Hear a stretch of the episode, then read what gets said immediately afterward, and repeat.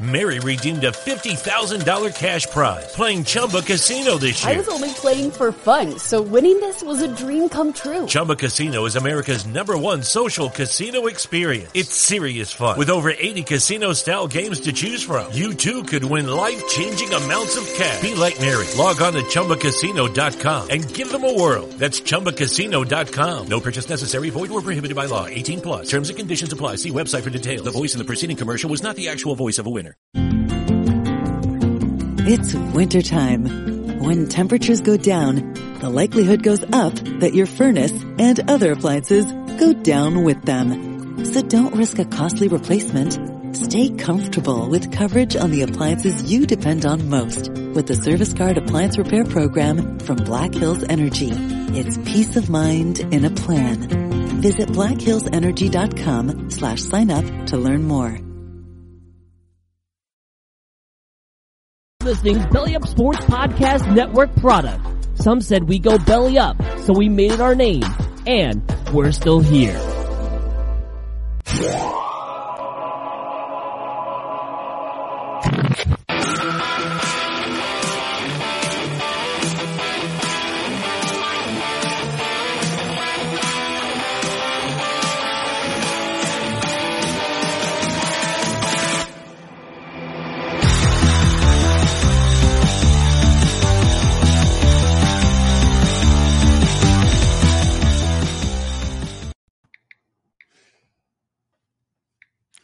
What up, Nick?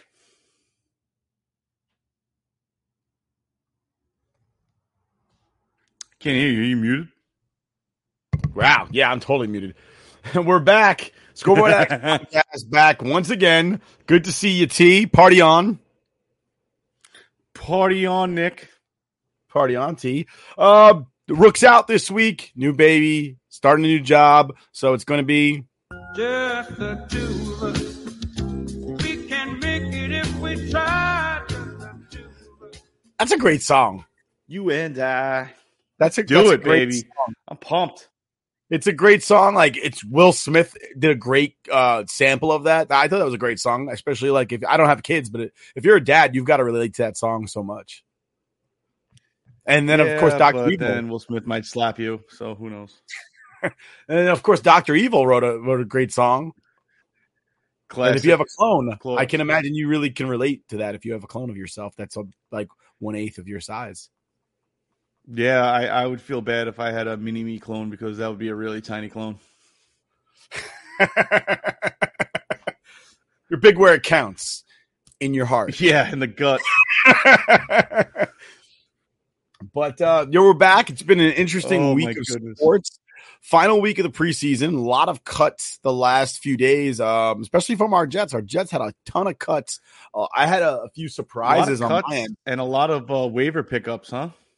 Not for the Jets, honestly. They only picked up one guy off the waiver wire to add to the practice squad, but a lot of teams picked up the Jets uh cuts through the waiver wire. Like six guys got picked up from that were cut from the Jets, picked up by other teams. So I mean, you can look at it two ways. You can look at it like Mims. say again. Say that one more time. I said it. Nobody wanted Mims. Well, he's not getting cut because he wants. They want to trade. They want to trade him. They're not going to give him away for nothing. Right, but there's just no interest in him, which is amazing because eh, it, did- I would love to know. Like, he's obviously got the athletic talent. Is it his inability to learn an offense, like they kind of alluded to last year, that he doesn't know the playbook?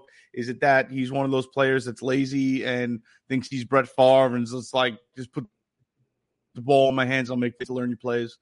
Um, you know, I like. I wish there was a definitive. An- I wish somebody would just come out and say, "Listen, he, he's lazy with the playbook," or uh, he, he doesn't put the effort in in practice, or he just one of those players that doesn't give a shit. I, you know, like I, he's obviously very talented, athletic wise. So it, there's got to be something because we've seen some great plays out of him when he actually does get in the game and they get him the ball. But uh, there's got to be something else to it. And I mean, I guess barring him leaving the team and the shit, you know, talking, starting in the the pot stirring, uh, I guess we won't find out until he pisses the wrong person off and they air it out. Or, I mean, is it that just they don't know how to utilize him? I I, I would love to find out.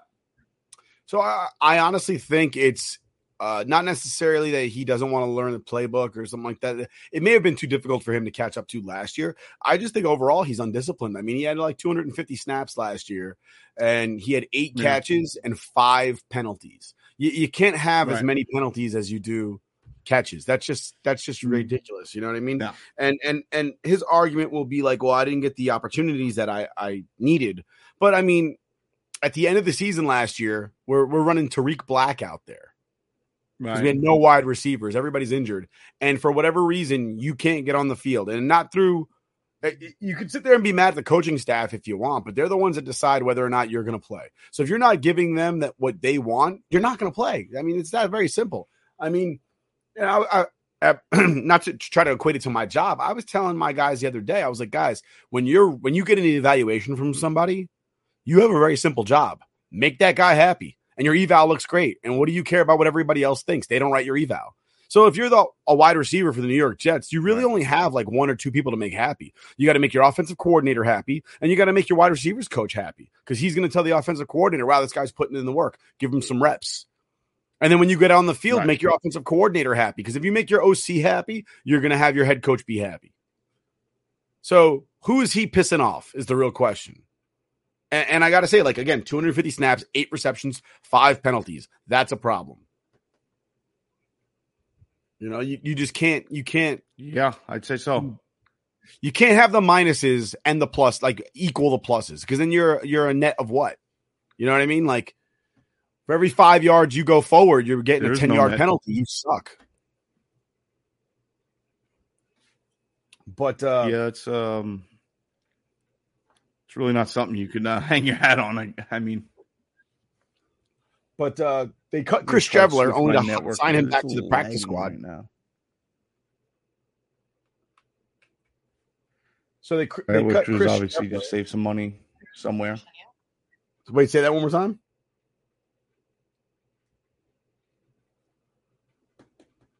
Say that one more time. All right, is this, I said, which is obviously just a play to save some money somewhere, knowing that he's not going to go anywhere else. Oh yeah, they signed him to the practice squad today. I mean, uh, I I didn't think uh, m- that Mike White deserved to be on the team over Streveler. Not, I mean, if you're just going based off what's happening this season or this this preseason, and you're not looking back at Mhm. last year and what Mike White was able to do. But if you really get rid of that Bengals game, which by the way he played amazingly in that Bengals game, if you get rid of that one game, he honestly didn't play well last year. You know, I mean that's why they got. Joe Flacco they couldn't trust him to be the backup. Correct. Which I mean, again, I, I love uh, Joe Flacco. I mean, as far as getting a veteran backup, eh, can you get better right now uh, with who's available in the league? Um, I don't think so. Mike White had that tremendous game against the Bengals, and then he played like you know Mike White plays. It's exactly what you expect him to play as. Um, I mean, that flash of greatness in the Bengals game was, was tremendous, uh, and you can't discount it. He did it. He went out there. He did it at a pro level. So, I mean, whatever it was, maybe he was riding high on adrenaline. I mean, maybe the Jets game plan was just solid through and through. But I, I mean, he had plenty of reps after that, and he, he didn't show even, I would say, an eighth of the talent that he showed against the Bengals. So you, you get what you get out of him. You know, he had that great series against the Bengals, and thank you for that. Thank you for that tremendous win. But it's, you know, statistics and, and you know what kind of player you are is based on your entire portfolio, not just one game. So no surprise there.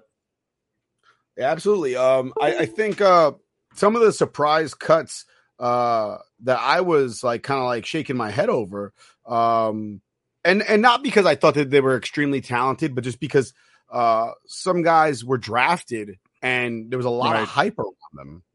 Absolutely. Actually, there were a lot of guys that were drafted. And I was kind of like, wait, that, that that guy when we drafted that guy, it was like, oh, this guy's going to be the steal. You know, for for instance, Hamsah uh, Nasirildeen. There was a lot of talk about him being like, hey, this guy's going to be a stud. They cut him. Now they re-signed him to the practice squad. Um, but the way I'm looking at it is this guy was an all-American, you know, at Florida State playing safety. They moved him to linebacker and he's not doing that well. What's one position of need for the Jets right now? Because last time I checked, we don't have all pro safeties back there. You know, so maybe put him back where like he belongs because honestly, he's not heavy. do not. He's like 220 pounds. You know, and I and I get it. The the linebackers are getting a lot uh Right. a lot skinnier, faster. I just when you see his body type, he just doesn't look like a safe like a like a linebacker. He looks like a safety. You know, so maybe that was part of his struggle that he was hard having a hard time putting that weight on. If we remember back, I mean, it was a while ago, what, 12 years ago, uh, 13 years ago when Cameron Maben was on the Jets. He played outside linebacker and he kept getting too skinny. He had a hard time keeping on. He wanted to stay around 250 pounds and he could only get up to like 238. And it was, it was a struggle going up against those offensive linemen uh, as a, as a three, four uh, outside linebacker. So maybe, maybe that was his struggle. Um, they also cut, uh, they also cut Kenny Yeboah, who they just drafted, um, two years ago at, to play tight end. He got cut. Chuma Edoga, who was in conversations with the Cowboys to get traded, got cut. I was very surprised about that because, like, I heard, a, I, I was just reading the other day. You know, the the insiders were like, "Yeah, the Cowboys are working on a deal to bring Chuma Edoga to uh to the Cowboys," and then he gets cut. Right. I guess they're going to get him for free. Uh, Jason Apparently. Pinnock and Will Parks were cut again. Safeties. Honestly, I think both those safeties are better than Ashtyn Davis. I, I'm not overly impressed with Ashtyn Davis. Uh, he might have a little bit of ball hawking skill, but he can't tackle anybody worth a damn. Yeah. Um, No, I mean, obviously, it's I I haven't watched much of the preseason. Um, I know we've been doing pretty well, but I don't rest. You know, any no, nothing in my head goes towards the preseason. Uh, It means absolutely nothing. I mean, guys healthy. go out there and yeah, right. Uh, I I mean, the only uh the only part of the preseason I paid attention to was when our guy Zach Wilson got hurt, and it was like, "Ah, you son of a bitch! Don't you fucking dare! Don't you dare!" But I take mean, my look- eyes, but not his knee. like let's not do this please like let, let's i don't need to see him out there in the mark sanchez stage three knee brace for the rest of what little career sanchez had after that Mark But, Sanchez uh, is the goat. Ugh. uh, It's a shame the the- guy had a good two years in New York, and he's remembered Yeah. for for fucking fumbling the ball as he crashed Butt into an offensive lineman. And I, by the way, I hate that phrase. Oh, the butt fumble. He didn't. That makes it sound like he fumbled it with his ass. That's I, not what. I. I defy anybody anybody with at least, at least a little bit of athleticism to run into that man's backside and, and hold on to that ball at full speed go ahead i fucking dare you yeah, he's a large dude. He was a large dude. yeah But uh, but the yeah, fun- they, the funniest part about that is though he didn't even see him. Like he didn't even see him. Like he wasn't there. How did you miss Honestly, that three hundred pound man? the craziest thing would have been if he would have like hit him, and then the guy would have fell on him. He might have died. That could have been like a Yokozuna esque Rikishi Yeah, type of injury. absolutely terrifying. But That, uh, that might have been a uh, what's it called from Billy Madison, the revolting blob. Oh my god, he was supposed to pinch my leg. That's awful. This guy's going around crushing people's skulls. How did you have time to get a teaching teaching license? No. Oh no. but uh they cut uh they cut La'Mical Perine again, another drafted player. Um he signed with the Eagles though. So he's on the Eagles now. And then they, they cut Tevin Coleman, which I'm very surprised about because I thought he ran well for us last year. He looked decent in the preseason. He's got a lot of uh tackle breaking ability. Um and he was the senior guy. He was uh I guess, you know, not a bad thing. They got they got uh Breece Hall. They've got um Michael Carter, the other Michael Carter. The other- Um they uh and they they kept uh Ty Johnson. He did well. Mhm. Um but also they signed uh Zonovan Knight and and they call him Bam. He had an absolutely amazing preseason for an undrafted guy. I thought he did a phenomenal job and and a lot of people were talking Danny Woodhead. A lot of guys were like this is going to be the guy that we cut and he goes to fucking New England and becomes Right. Danny Woodhead. So I, I'm kind of glad they kept they kept him. Mhm. Uh, they, they also cut Jabari Zuniga, who played very well in the uh, preseason. But again, he got caught up in the uh, defensive line mix where we've got Right. like eight starters on our defensive line because our defensive line looks like this right now uh, John Franklin Myers, uh, Quinnen Williams, uh, Carl Lawson, um, freaking uh, Jermaine Johnson, uh, Micheal Clemons. Um, I'm trying to remember these. There's, about six guys that are rotating in and out, and you're sitting there looking, going, "Who the fuck?" Like, if if your DT is is uh if your DT is going to be Quinn Will, uh, Williams and um the name is killing me right now. It just it's oh Sheldon Rankins, right? If they're going to be your defensive tackles and JFM and and Carl Lawson are your ends, then when the hell is Double J playing? Because Double J just got drafted in the first round, Mhm. the bench. So it's going to be a crazy rotation, and they already had like six or seven guys. Like they just no, there's no room for Jabari Zuniga. Right. Again, No. that's a that's a good thing. It's a good problem to have, right? Too many good players. Oh no, of course. And I listen. I mean, w- with the cuts that went on, uh, I gotta say I have faith in uh, Joe Douglas. I do. I have faith in our coach, uh, Robert Saleh. So I, I'm I'm actually excited for the season to go on. Like I said, I, I thought the uh, the the win loss, uh, the over under was low. I think it was what five and a half. Might have started at four and a half before the preseason. Yeah. Um, so I'm I'm very high on the over with that. I think the Jets are going to be an exciting team. I think the Jets are going to be one of those teams that are going to leave this this season with a lot to build on, but a lot to walk away from as far as experience and getting to a place where we can actually be excited as Jet fans. Uh, I was excited when Saleh was uh, brought in as our coach. I was excited all last season just seeing him on the sidelines and how he was interacting with the players and just how very motivated, especially in games they weren't in at all. Um, they got a couple surprise wins last season that were, you know, I mean, if you're a guy betting dogs in those situations, I mean, that Titans game you could have made a shit ton of money on. Uh, who saw that coming? Uh, like we talked about the Bengals already, that game. Uh, so I, I think the Jets have that raw young talent. Uh, you got a hungry coach and uh, you know a newer GM, and everybody's going out there trying to prove something. So it's hard not to be excited going into the season. Yeah. So talking about Coach Saleh, I love the energy that he brings to the team. So the quick question I have for you is: seem to be a lot of fights at Jets camp, um, and a lot of I don't say a lot, but some questionable hits during um, during you know the preseason games. There was the hit on uh Daniel Jones from Quincy Williams uh, that created a lot of uproar with. Uh, I'm sorry, not Daniel Jones. My mistake. On Jalen Hurts with Quincy Williams and uh, a lot of uproar from the Eagles bench during that game. Like I give a shit what anybody from Philadelphia thinks, uh, or or anybody who plays for Philadelphia. But my question to you is: Do you think that there's a lack of accountability when it comes to things like that, discipline, and not starting fights at practice, and not hit, getting late hits and stupid penalties like that? Things that can be avoided. I think we'll find out once we get into the season. So as far as the lack of accountability and hurting the team, because like we said, the preseason doesn't really matter. You're trying to make the team first and foremost.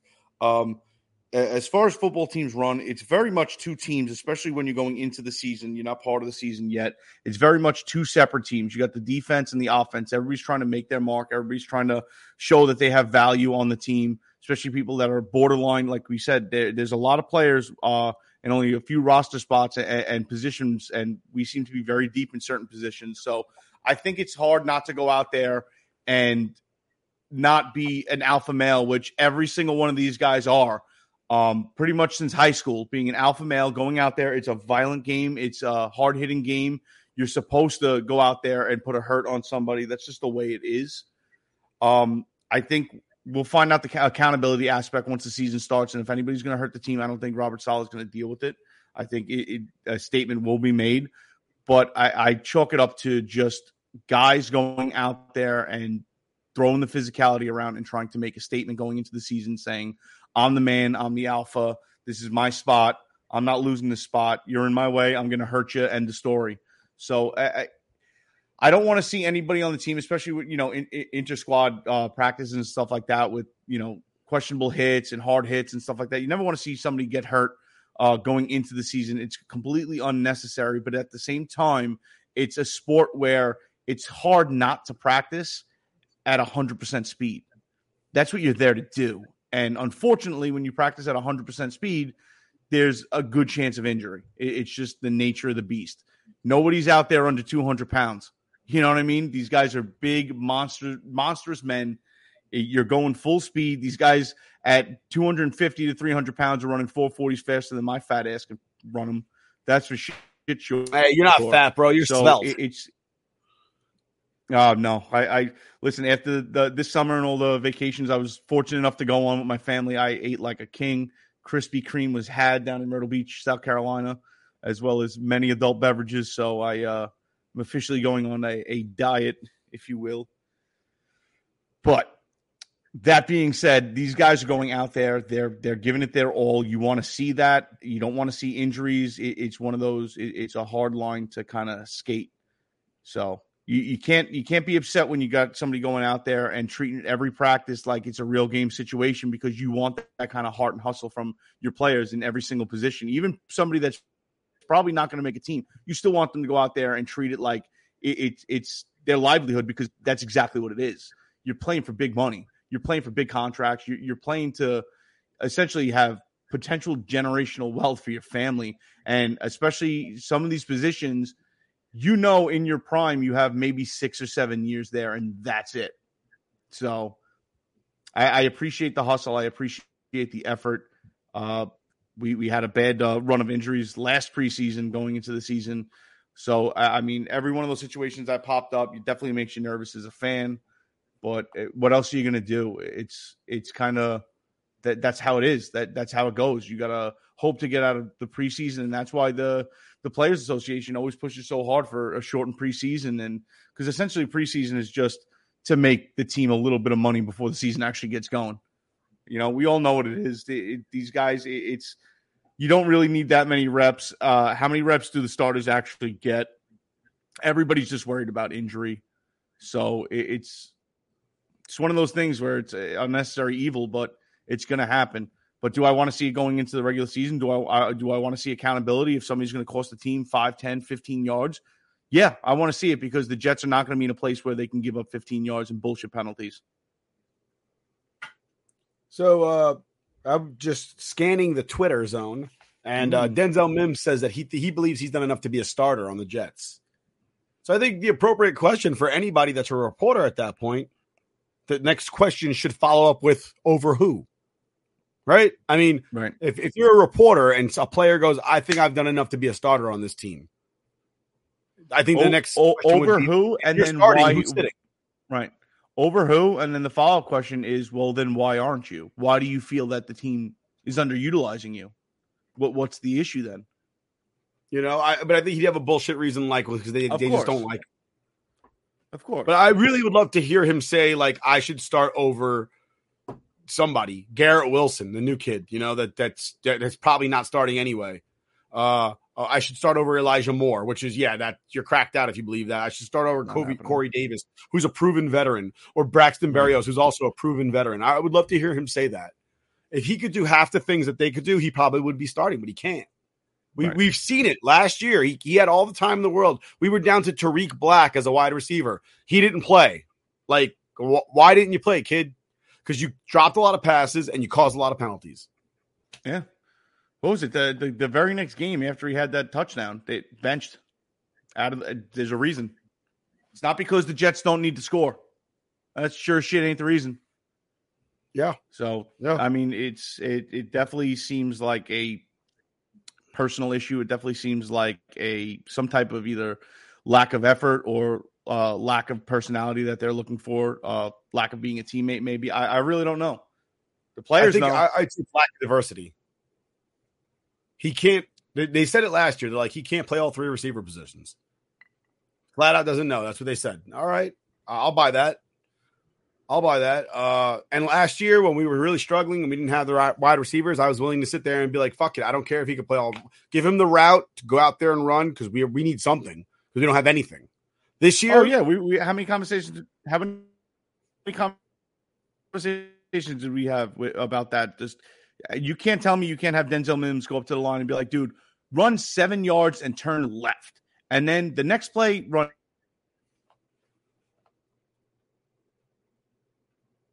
I think I lost TJ. He's a little frozen right now. eight yards and turn right, and that's your playbook. Just do that. Just, just Yeah, I keep agree. running different. You good? Think uh, TJ's my internet's sucking it up tonight. Sorry about that. Yeah, no, it's all good. Yeah, It's my all good. internet is just crapping the bed right now. Thank you, Comcast.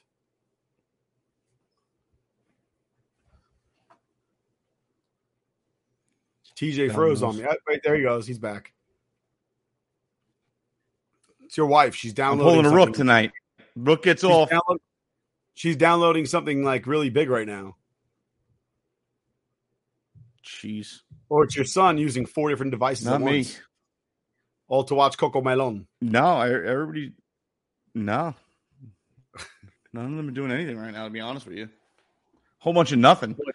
Carissa's doing uh, her pre-school year work and uh, getting ready to go tackle a new first grade class. Ugh, do not envy her at all. Mary redeemed a $50,000 cash prize playing Chumba Casino this year. I was only playing for fun, so winning this was a dream come true. Chumba Casino is America's number one social casino experience. It's serious fun. With over 80 casino style games to choose from, you too could win life changing amounts of cash. Be like Mary. Log on to chumbacasino.com and give them a whirl. That's chumbacasino.com. No purchase necessary. Void where prohibited by law. 18 plus. Terms and conditions apply. See website for details. The voice in the preceding commercial was not the actual voice of a winner. This holiday, whether you're making a Baker's Simple Truth turkey for 40 or a Murray's Baked Brie for two, Baker's has fast, fresh delivery and free pickup, so you can make holiday meals that bring you all together to create memories that last. Baker's, fresh for everyone. Free pickup on orders of $35 or more. Restrictions may apply. Choose from a great selection of digital coupons and use them up to five times in one transaction. Check our app for details. Bakers, fresh for everyone. Oh, But, uh, I hope next- next on the out. I, I, hope I'm not pulling a rook. No, no. Um, next on the agenda, Yankees are on the West Coast right now, which means I'm not watching any baseball because I'm not staying up till one o'clock in the morning to watch a baseball game. Especially when they're going to put up piss poor efforts and lose to fucking teams like the Oakland Athletics and the uh, and the Angels. All that being said, since they're playing the Angels right now, a lot of conversation about the American League MVP. And should it be Aaron Judge? Should it be Shohei Ohtani? Who that's your boy? You, you and Shohei Ohtani. Yeah. Seen that clip. you said you said he was going to be hurt this year. Still waiting. Listen, bro, his career's not over yet. What's his name? you Uh, said this year. what was this kid's name? The Bird? Uh, Mark, uh, Mark Bird, right? Mark Fidrych, the Bird. Yeah, he was awesome for like two years, and his then his career ended. Started talking to the baseball. It was weird. got strange. It got strange. Uh, there's still time for Shohei Ohtani. I'm still waiting for him to play in a game that matters and actually play well. I, and that that'll be again the argument when it comes time for MVP voting. Uh, I think that that's exactly what's going to hurt him is playing meaningless games, uh, stranded out there in California. And then, uh, I mean, I think the thing that's going to hurt Aaron Judge is that how much the Yankees have struggled lately. And uh, I, I think if we're going off of individual merit, the guy has what 51 home runs right now. He has 51 home runs. How do you like? So he, dude, he's he's what one away to 2017. I think he had 52, and we have a lot, lot of baseball left to play. So, um, what was what was the pace calculator at right now as to what he's going to hit? He's ahead year? of he's ahead of Maris. he is right. Yeah. Yeah, he's ahead of Maris right So- now. So uh so right now let's say let's say he hits 63, 64 home runs this season. I mean, in my mind, that should be enough to lock him up for an MVP because if that's not an MVP season, especially the the type of player he is, defensively a stud, got a stud arm in the outfield. Um, how, how you, you cannot poo poo what he's doing. And I mean, right now, what what is his average at? Hold on, he's batting like 293 right now. Which for you know modern day baseball, 293 might as well be 400. two ninety seven. Yeah, he's batting 297 right now, actually. Two ninety seven. 139 hits. RBI. He'll he'll finish the season with probably somewhere around 60 home runs, over 120 RBI, uh, Yeah. and batting around 300. If that's not an MVP season, I don't know what is. Yep. And what does he have left? Uh, what do we have? Like thirty something games left? Forty games? No, less than that. 20, Is it? 25 maybe. Is that it? Yeah, because tomorrow's September 1st. Season's not going to is going to be over by. Yeah, uh, you're right. So right now they're at 79 and 51. They're at exactly 130 games or something like that. 130. So they got 30 games left. Oh, 32 games games left Yeah. So 32 games left. So I mean, I to hit 10 home runs or to hit 12 14 uh, home runs, maybe. Let's say let's say four, 14 home runs on the high end, seven or eight on the low end. Um, can easily probably get his batting average up to like 315. If he got hot, Playing- yeah. You know, so I, I think if that's not an MVP season, I don't know what is. Uh, So so my question is Ohtani is not having he's no slouch at all this season. Um you know, he's he's putting up Ohtani numbers.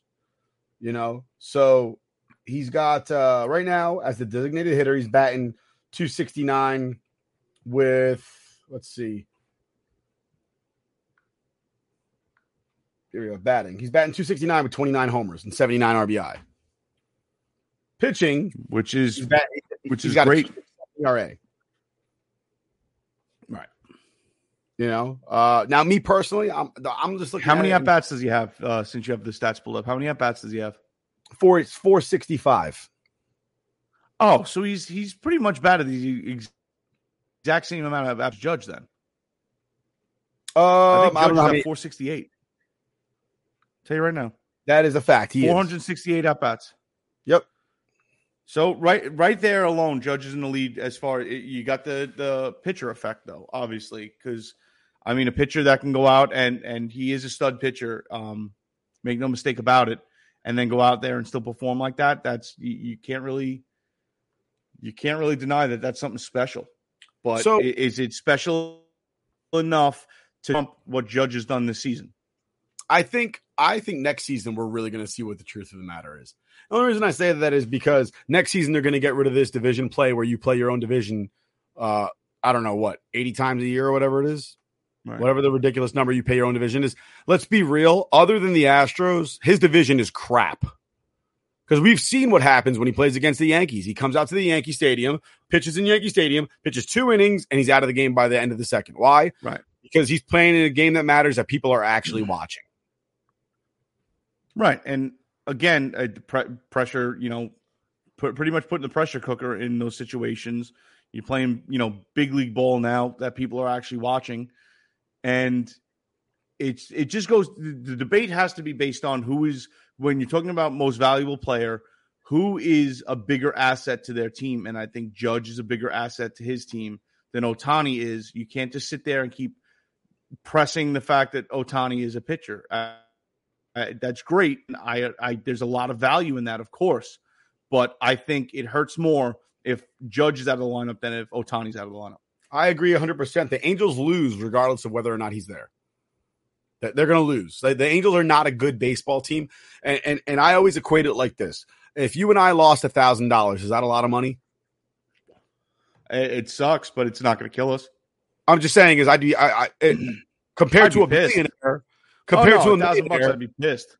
I'd be fucking furious if I lost a thousand dollars tomorrow. I wouldn't die, but I'd be fucking furious. But if I was a multi-millionaire, I'd be like, I don't give a shit. Fucking thousand dollars. I I wipe my nose with a thousand dollars. And that's what Ohtani is to the Oakland, excuse me, to the to the Los Angeles Angels of Anaheim. The long and short of it is, is that basically there's a scene in Ocean's, uh, I want to say it's Ocean's Eleven, where George Clooney goes up to uh, somebody he's trying to buy off to get to get into the casino he says something to the kid like, I heard you're in a little bit of debt to the bookies. And the kid goes, Yeah, I owe them 50 grand, so it might as well be a million or something like that. And he's just like, No, no, yeah, no, yeah. He says 50 grand, so it might as well be 100. And he goes, okay, here's 100. Yeah. And that, and basically that's how I look at it. The Angels suck so bad that regardless of whether they have Trout and Ohtani and probably three other players, they'd still not be good. So your value to that franchise is zero, right? A thousand dollars means absolutely nothing to somebody that owes fifty thousand. You're like, all right, thousand dollars. Who gives a shit? You know? But Listen, to that ball club, he's he's obviously important, that just the way Trout is important. but in the scheme of how the season's going to play out and how the season seems to play out every year for the Angels, I mean, They're out of the playoffs when the season does it starts. matter. When, Dude, when the season, when they agreed is. to have I a mean, season, if you're year, gonna- they were out. the same way we're going to equate value to being a pitcher that can hit, you got to equate value to being a stud player on the New York Yankees, where most big league players wouldn't want to come here just because it's the New York Yankees. And if you don't perform, Joey Gallo, you're going to get the shit at the end of the just six. A lot of people can't handle it. Yeah, but at least Ohtani would be smart enough not to be like, well, they just don't appreciate my strikeout ability. As if that's a friggin' excuse. Joey Gallo, so good. So how, how's he doing out there? So I think he's eight for his last 44 or something like that. Yeah, quality, quality. Oh, he's real hot. No, He's real hot. He hit, and he's got three home runs, one of whom was against a position player. So that's it. That's a good flex, you know. I, I'll tell you right now, if we were still playing men's league baseball and Joey Gallo was on our team and he still performed where he, he hit one monster home run but struck out three other times in the game, i- is, that a player that you really like? Like, oh, we really need this guy on the team. Especially, Especially- if that home dude, run, it- it- we're already up by eight runs. No, but I'm saying that not even even even if we're losing games, does that one home run matter? Where especially in baseball, in men's league baseball, where you just want to put people on base and he can't get on base. You know, I, I understand that the Major League Baseball ha- ha- has completely thrown away the idea of, of small ball and getting people on base and moving runners over. But I mean, it's still the it's the part of the game that you need. It's the part of the game that we're missing i- in Major League Baseball. But it's definitely the part of the game if you're playing, you know, men's league or high school or even college. You want players on base, and that guy cannot get on base to save his life. So I think is he, he is he of any value even in a men's league setting? Because I don't think he is. I don't So- want a guy that's going to go one for four with a home run and strike out three other times because you know it's going to be that one friggin' time that this guy's going to sit there and hit a home run with nobody on base and we're down by five. I uh I, I don't think I so I think the big problem with Major League Baseball right now is um it's not so much that that that, that people don't want to watch the game because a lot of people are like oh the it's the numbers are down with viewership yada yada yada. People don't kids don't like it because kids want to see players disrespecting one another. They want bat flips. They want elaborate celebrations. You know why people don't want to watch the game? It's because batters bat 200 nobody gets on base. They hit they see two home runs per game and that's it I mean, it's getting to the point where baseball is becoming a lot like basketball, where there's only certain segments of the game that are worth watching. Yeah. It, it and it, it listen, it's it's part of the times, dude. Everything is fast paced. Everything is a TikTok, Twitterverse world where if you need information, it takes two seconds to get a, that information. You want to be entertained, you can be entertained by a 10 second clip on TikTok and you move on to one of the other 10 billion that are out there. It's just things we're sitting there watching a baseball game, especially with the unjuiced balls and uh, steroids supposedly out of MLB, which I don't think is ever going to happen. Um, it, it's not it's not an interesting game for the times. And as hockey fans, I mean, just the interactions we had on, on Twitter and out there in different social media platforms when the Rangers were making that run in the playoffs, and even regular season, hockey's one of those games where if you step away for two seconds and go take a leak, you missed a lot of action. You know what I mean? And that just it, it just suits the times, in my opinion. I'm amazed that hockey isn't as big as uh, any of the other sports it is right now, just because it is that fast paced, constant action, constant feeding your you know brain with shit to say. Oh my god, did you see that play?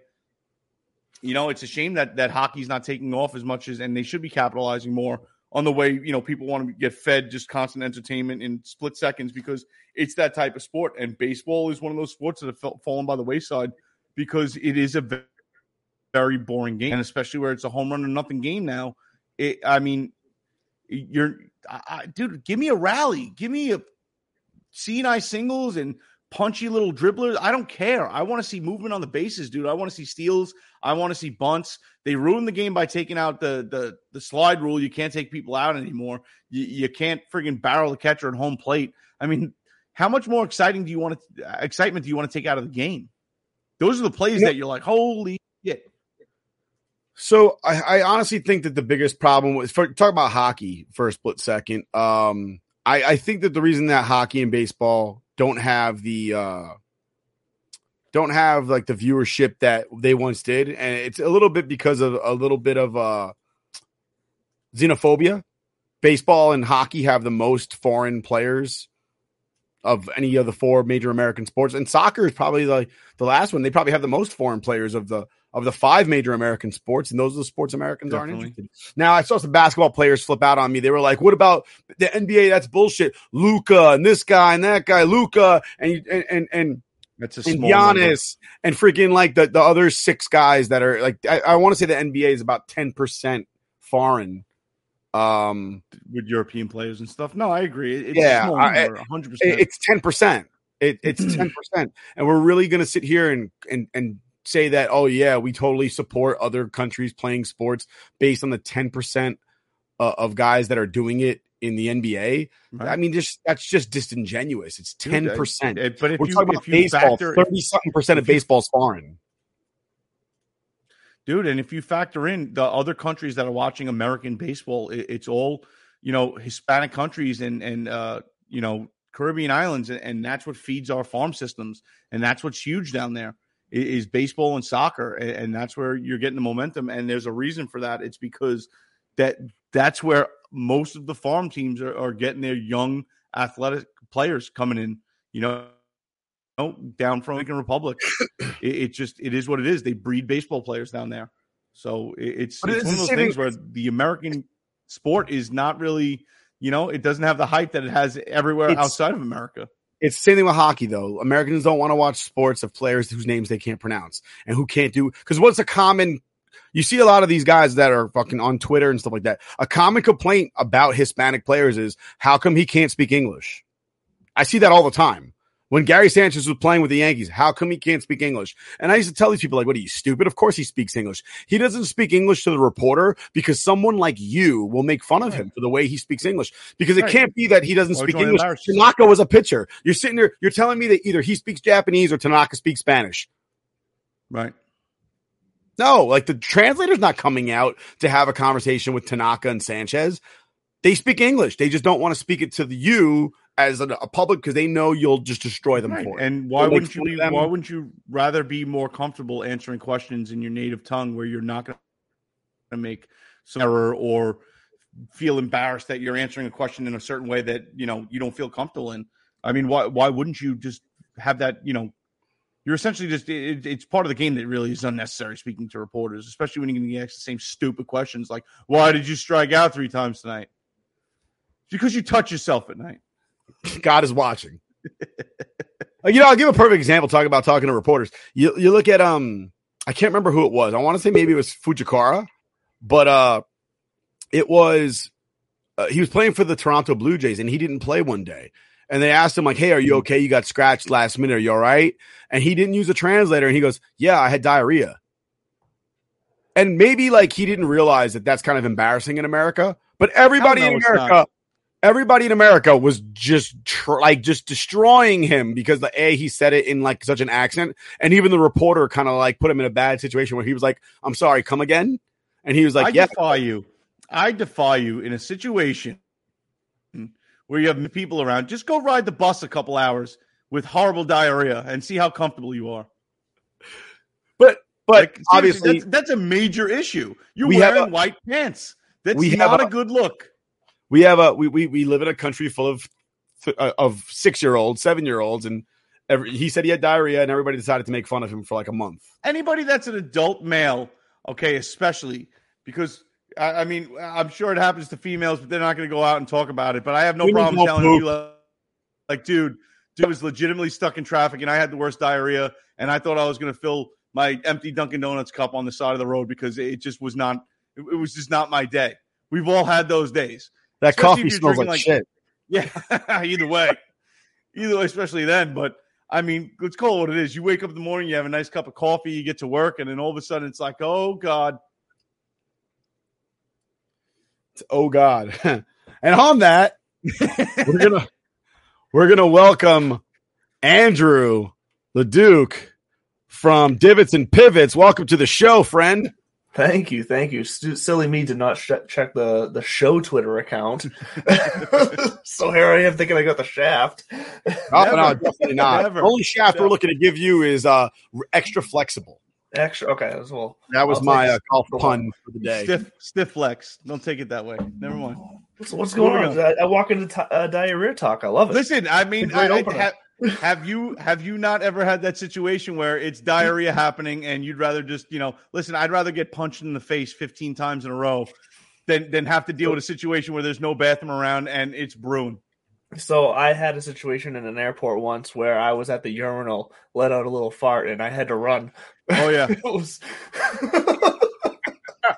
Airports are the worst. I, I drank the water in Texas coming home. Did Uh, it taste like America? Did it taste like free? no, it tasted like diarrhea, and I, that's what I got. I was coming out of both ends. It was bad, and I was at the airport. We had a long layover. My even my family felt bad for me, and they never feel bad for me about anything ever. Usually, they're like, "You had it coming, you son of a bitch! How dare you?" what, what Dude, was even, even my dad was like, "You poor bastard! What happened?" Listen, and, and and that now that we got a golf guy on here, I'm sure Andrew you've ha, have uh, played many rounds of golf, especially uh, that morning round. I don't know about you, but for me, before I leave, even leave the house, it doesn't matter if I have to go or not. It's something has to come out because you don't Mhm. want to be on the eighth hole staring at the sand trap, going, "Oh, I'm going to bury something in the bunker. I'm going to go full catch." Actually, right now. had to wait for you in the car because you were busy pinching one off. dude. Well, yeah, it's it's you, you got to get it all out, dude. Uh, You don't want that excuse on the tee box where like I can't swing hard right now. Well, you always got to line up the shot at the porta potty to make sure if anyone's in there or not. Just give it give it a little ring with the golf ball and see what happens. Some of us like to crash into porta potties with our golf carts, but that's only when Nick is in it. Son of a bit. I walk into a handicap porta porta john at Twisted Dune out there in AC. And I, I stepped inside and I was like, it was it was a weekend of debauchery. And I knew bad. I, I, as soon as I walked inside, I was like, what am I fucking stupid?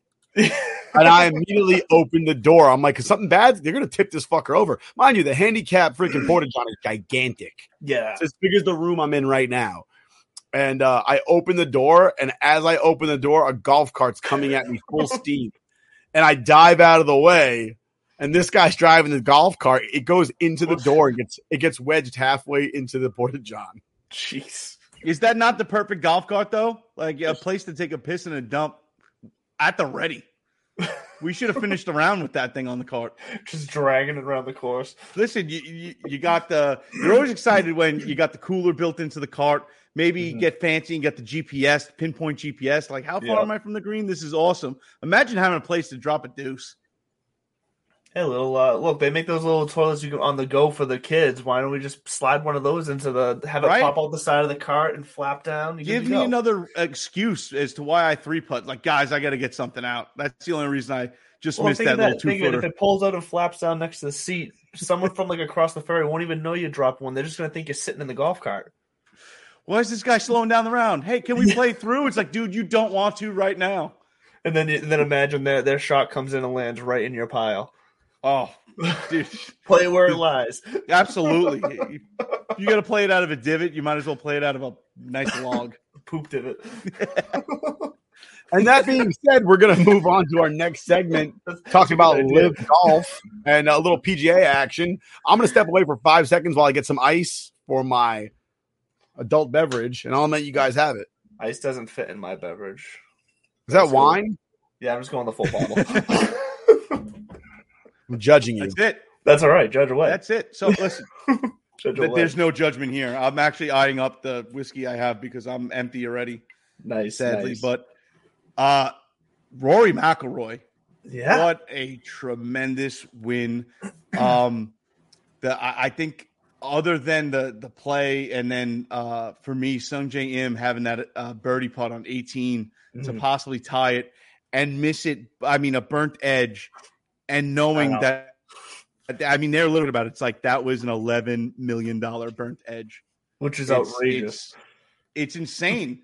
It's absolutely insane. But that just leads me into my argument with everybody hating on LIV Golf and how it's not good for the game. I think it's immediately good for the game because the PGA is trying to adopt all these things that LIV Golf is doing. I understand that. Listen, LIV Golf, the way they're breaking it down, I understand the criticism. Like, all right, nobody misses a cut. It's essentially people just go, going out there and playing Thursday round. The, you know, does it really matter if you're getting paid that much money out the gate? Do you really want to win? I would, I would argue that of course you want to win. Of course you want another four million dollars to add to your bankroll. Um, Sure.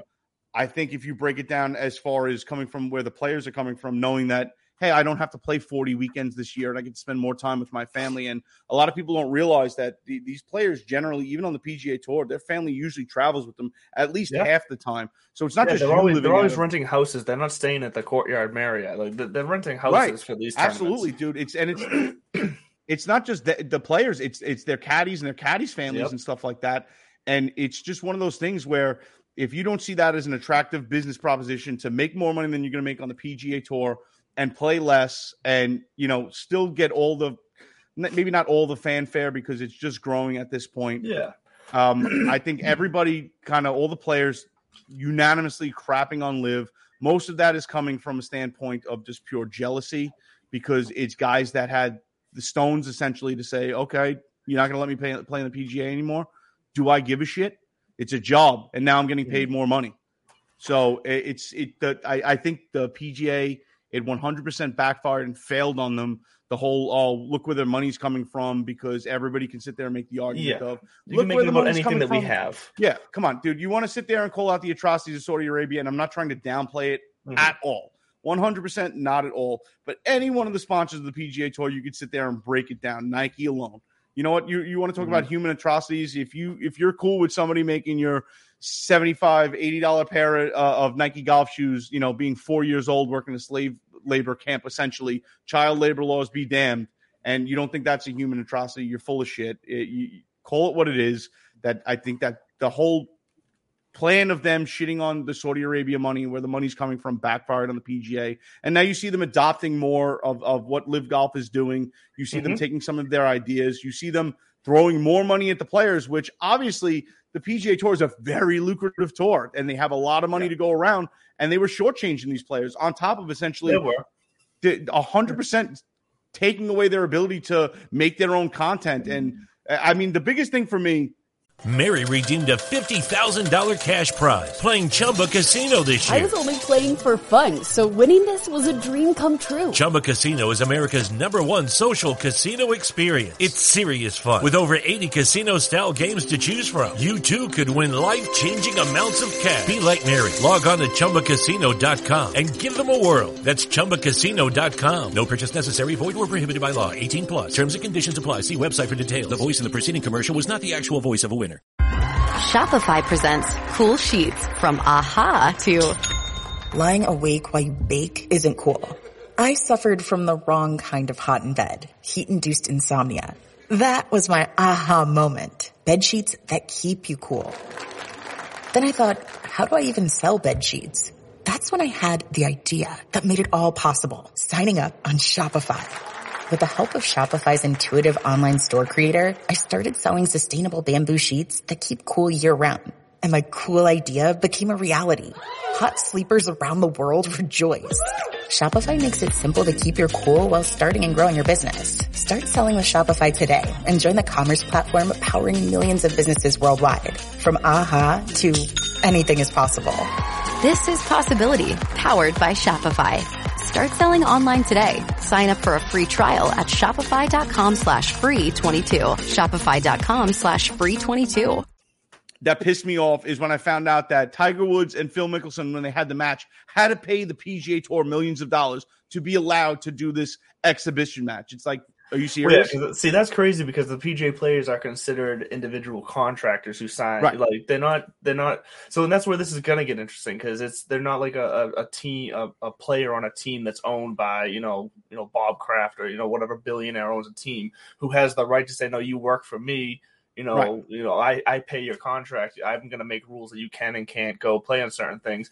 That's going to be what the LIV turns into. That is the model that they are going to they're going to have investors buy these teams run these teams they're going to be not allowed to come back to the PGA for certain events because these owners of these t- eventual well the eventual owners of these teams are going to be able to say no I want to protect my investment Right. So that's where I kind of find it. That's the one thing. Look, I don't blame the players for taking the business opportunity. It perfect sense. Go get your money, but then don't turn around and, and cry about wanting to still play. Like you're making this business up, you know, decision. Fine, but you got to realize that there's going to be some backlash from the PJ as far as whether you can play and earn points there, and then especially once these investors come in and you're now a assigned player to a specific owner. You know, you're not going to be able to go over to the PGA. Right. So, but what, you know, there's two there's two businesses that have a very similar business model where you're an independent contractor, but you can't work anywhere else. And both are scrutinized extremely about how they pay and how they treat their employees. Mm. Those two businesses being the WWE and UFC. And both of them are under fire on a regular basis for not having any type of association like Players Association, Wrestlers Association, Fighters Association, and also their performers not getting their due, their pay due, their due as far as their value are- is concerned. And that's why a lot of wrestlers leave to go do Hollywood type deals because they can make more money in, in a safer environment. Um, and then uh, lately, I, Dana White has to answer questions every week about why UFC fighters aren't making more money. And honestly, his answers are kind of shit. But I, I, I like the fact that UFC's keeping these guys in check, or else it'll get like boxing, where they're just taking money to fight who they want to fight, as opposed to who they're supposed to fight. Listen, you you get paid your value, and that's uh, I mean, even when uh, Ronda Rousey, they were asking her like, you know, you're, you're the top sell for the women's division. How come you're not making hundreds of millions of dollars like these other guys are? And she's essentially defended it, saying, "Listen, I make what my draw is, and I'm paid very Yeah. well, and I'm not complaining about it. So why are you?" Yeah, I mean, and that's how those worlds work. It's the percentage of the pay per views of the what you know the ticket sales, whatever. Like that's and that makes sense. that That's in their contract. That so the golf isn't set up that way, as far as I know. The you know the LIV players that are getting all their money up front. Um, But look, so yeah, I don't blame them for taking taking the run at the money. Um, I do think they need to, if they're going to make that decision, they need to realize that you know, there's going to be things they can't do that they want to do. Maybe the President's Cup, Ryder's Cup, all that stuff. Like they, they might have to simmer on that for a little bit. I think eventually they will come to, at least for a little while. Like I said, until investors come in and buy these teams and, and put in their own rules for the guys that are on their quote unquote teams, they're gonna there's gonna be some sort of harmony that the two tours are gonna live in. And, They're going to I- have to. I well, mean, they I- will have to, and I see I could see the LIV buying out like uh, you know, not the Korn Ferry specifically, but a Korn Ferry type tour uh, to where that's like their relegation. We, we were talking about that on our show last night. That uh, it makes sense that with more guys coming over, you know, they still just have a twelve team, four team, you know, four man format, Format, right. But now they have over forty eight players in the in the LIV tour, so they're gonna have to do something with these guys. So a relegation set up to somewhat secondary tour that they buy out makes sense. I could see that being the future as well. if, if not just changing their setup and doing uh individual competitions and saying all right this week Mhm. is just going to be straight individual and that's it because it, i mean why not especially when you have these many players coming over and they're getting like they like we said their money up front their money guaranteed uh we just had again i, I mean now you have Joaquin Niemann harold varner Marc Leishman Cameron Tringale um and cam smith i mean the the pga tour definitely thought that once they said these players were essentially going to be blackballed from playing on the tour, they thought they were going to secure at least the top 50. And Yeah. they've lost many top 50 players. So it, it's hurting them. They're going to have to find some kind of leeway there because these these guys can go over to, you know, what is it, um, DP World Tour to get their their points if they really want to. They can go over to the Asian Tour and Mhm. get their points if they want to. The uh, for you know the tour rankings and world rankings to be able to play at least in the majors. And again, Yep. like um, you have you have tournaments like the Masters that's solely run by Augusta. You know, it, it's it's a major, but know, it's run by Augusta, and they could sit there and say, if none of these guys have points, they could sit there and say, no, we, Cam Smith's still playing. You know, uh, Yeah. we, Well, that's we the got thing, coming and playing. That's it.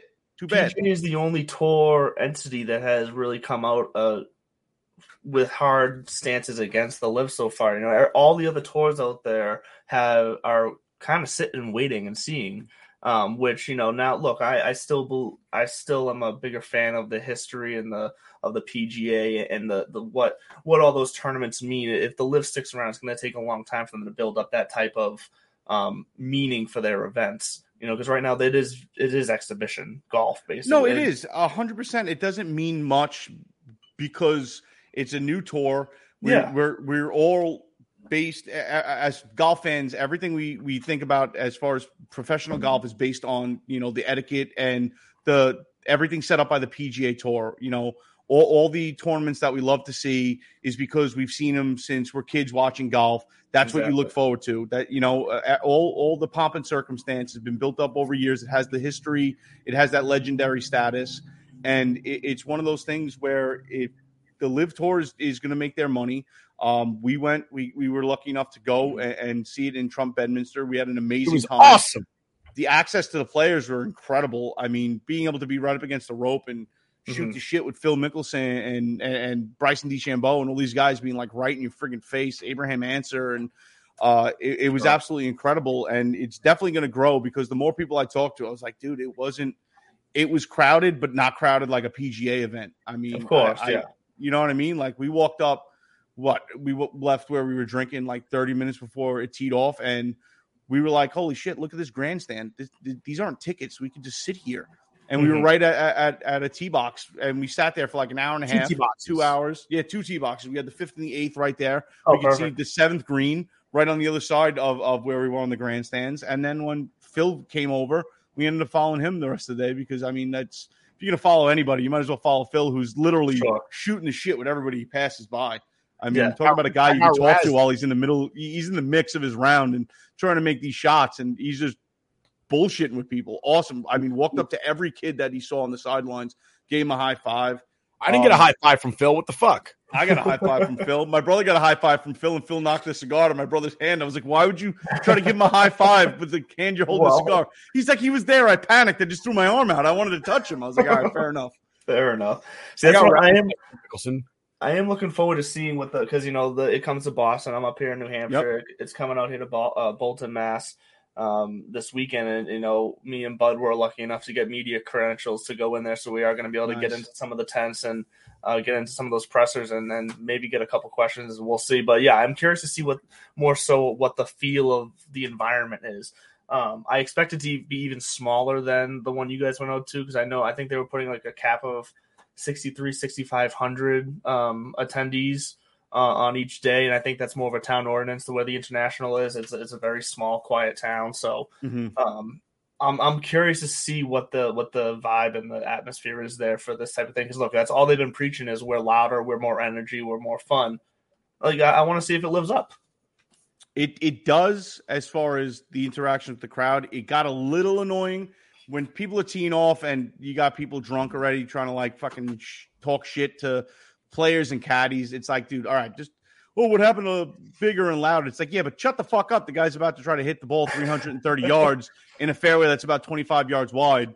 The maybe only time that's a- for a second. the only time it's all that's all right is for those guys that do the back off challenge because they're fucking hilarious and they and Yeah. they can bring and they can bring the perfect insult so that's fine they, they can do it. but everyone else who tries Who to is- mimic them Who was the ca- whose caddy was it that I was like, "What the fuck is a cleek?" And he was just like, "The fuck do I know?" Oh, was that Lee Westwood's caddy? It might have been. It might have been. He was hilarious though. I was like, "Hey, what's the?" Because one of the teams is called the Cleeks or something like that, and I Yeah, was like, so you, then the Niblicks. Look, you got to ask Bud. Bud knows all this because apparently they're all old. Uh, they're all names for old clubs, Okay. old, old club style. So like the Niblicks, the Cleek, like all that. They're old golf terms that they've that the players chose to name their these these teams. These and or I don't know who chose actually. I say the players. I don't know who the hell chose to name these "Well, the, teams. the but yeah, caddy had no fucking clue." Yeah, I, 'Cause he you know. I'm not. He surprised. said in his awesome northern fucking Britain accent. He was like, "The fuck do I know?" I, I will say this: like, it, listen, if you're gonna if you're gonna try to harass a player, you gotta at least be funny. Like that one dude Yeah. made me laugh when he looked at Ian Poulter and was like, "Dude, what are you wearing? A fucking tablecloth? There's a pair of pants today." It's like, all right, that was good. Even he, he was just like, "That's fucking mean, dude." Like, who? Yeah, uh, Pat, Pat fucking uh, what's his name? Pat Perez. Pat Perez. They Oh, somebody's like, "Yeah, Pat, wear them J's, kid." And Pat Perez stops, looks down, and goes, "Kid, I'm 42 or something like 46. that." Oh, 46, kid. I was gonna say there, there's no Pat. No Pat Perez is no kid. He's, he hasn't been a kid in a long time. Oh yeah. Yeah. Yeah, so- all I know is like you know, right before LIV Golf, Pat Perez was talking about how he just can't wait to go in the champion store and yeah. be 50 years old, and then it's like, oh wait, I'm gonna get paid to do this. Fuck that. Yeah. Never mind. Yeah. I'll, Yeah, I I'll should- do this. I could you know the, the, this whole conversation about LIV and, and PGA and all that stuff. We've seen this before, though, right? I mean, Mhm. it- before the NFL that we have now, there was a there was an NFL, and then later Yep. became an AFL, and then they merged because the AFL just started offering crazy money to kids coming out of college. We saw it with Major League Baseball, right? The NL had the NL, it's the oldest league in, in professional baseball. then the AL, the junior circuit, came around in the mm. early 1900s solely because certain teams got into beefs with the NL and they were like, you know what? Fuck you. We'll start our own thing next door. And then, then where are you going to be? And the NL mm. always tried to downplay it like, we don't need you. And then all of a sudden they, they did need them because once again, the AL was willing to pay the players more money. And, and we're seeing it right now with LIV, which again is an exhibition at this point, but it does have the ability as long as they have the money to play the players. As, as long as they have that money, they're gonna they're gonna take players and they're gonna have to you're gonna have to stand up and pay attention at some point. Well, I mean, I think that's Yes. on, on that point. I think if they go the route of handpicking these, you know, massive talents coming out of college and saying, "Hey, you don't have to go and lose money on the Korn Ferry Tour for the next year or year and a half. You don't have to sit there and try to grind it out in Q school and essentially go broke because Mhm. that's what Tony Finau did. Yeah. I mean, Tony Finau was literally what, what maybe one bad outing away from saying "fuck it," I'll go do something else in life, and we would have never got to see public Tony about Finau. that. You know what I mean? It, it's it's they, these guys until they make it and until they get some wins or top twenties in the PGA Tour, they are broke. Mhm. And you and until you get those wins, you're not getting the NetJets and Rolex and all, all that type of multi-million dollar, you know, wear my shit on your polo deals. You're not getting it until you make a name for yourself. So if LIV can put a little money in these kids' pockets and say, yeah, you can go bang around in Q school or the Korn Ferry Tour and, and go play in South America and spend two thousand dollars on flights for you and your caddy and another thousand dollars for room and board, and maybe you walk out of there making fifteen hundred, two thousand dollars, or you can just come here and play, and people come pay to see you, and we'll we'll pay you a lot more than that, you know, right now, here and now. And So I think that's that's going to be the future.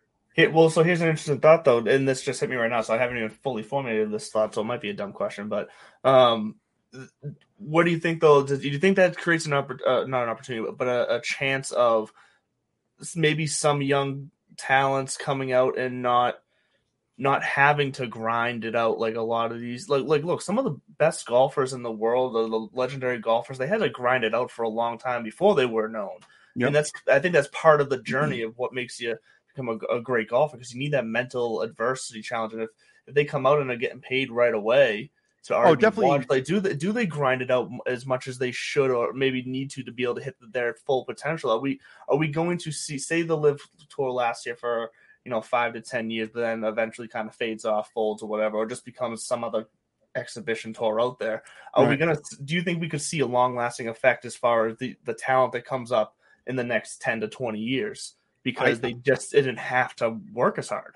I think you could definitely put a big value and, and a big number on the fact that if you don't think sitting over a putt like Sungjae Im for $11 million difference, i- if you don't think that doesn't come from knowing that, like, if I don't birdie this hole, I lose my tour card. If I don't make this putt, I don't get through Q school, or if, if, you know, if I don't, you know, make uh, the cut in the next three weeks of the Korn Ferry Tour, I'm freaking dead broke, broke, and, and I got to beg somebody for money or take out a loan. I, I definitely think that builds character and builds that endurance and that mindset to, you know, get everything else out of your mind and just deal with the task at hand. So as mm-hmm. far as you learn pressure right away by going up that way, and I think that if you have an easier journey, would that affect you as a golfer long term? Probably. I think if you mm-hmm. don't learn to deal with that adversity and that mental, essentially a handicap of knowing, hey, I might not be able to pay my mortgage if I don't sink like the next two putts in a row. Like I, I got to walk out of here on the last two holes with nothing worse than par birdie, or I'm screwed. I think that definitely adds to you know your character and your ability as a player, especially doing it earlier rather than trying to figure it out later. But I think the biggest thing right now that's going to hold players back is knowing that LIV is a new brand new thing. Yeah they're throwing a lot of money out there right now but if they do decide to turn around and fold in a year or two are you now like are you that's it? You better go sell cars or something or try to play people in local matches for a couple thousand dollars a pop or you know try to get a Stableford match against some rich guy because you need to pay bills, and the PGA Tour just told you, yeah, you're blackballed for life. Sorry, made the wrong decision. I think that's going to be a bigger problem. See, I don't think they're going to blackball people for life. I don't. I don't think that's going to happen because I think there's a certain handful of these guys, the PGA, if the LIV folded, would would happily take back. Obviously, like they're, they're it's going to be everybody else though. Yeah, it's it's gonna be your your Chase Koepkas who who may may or may not be there just because he was part of the signing of Brooks, you know, or or your Right.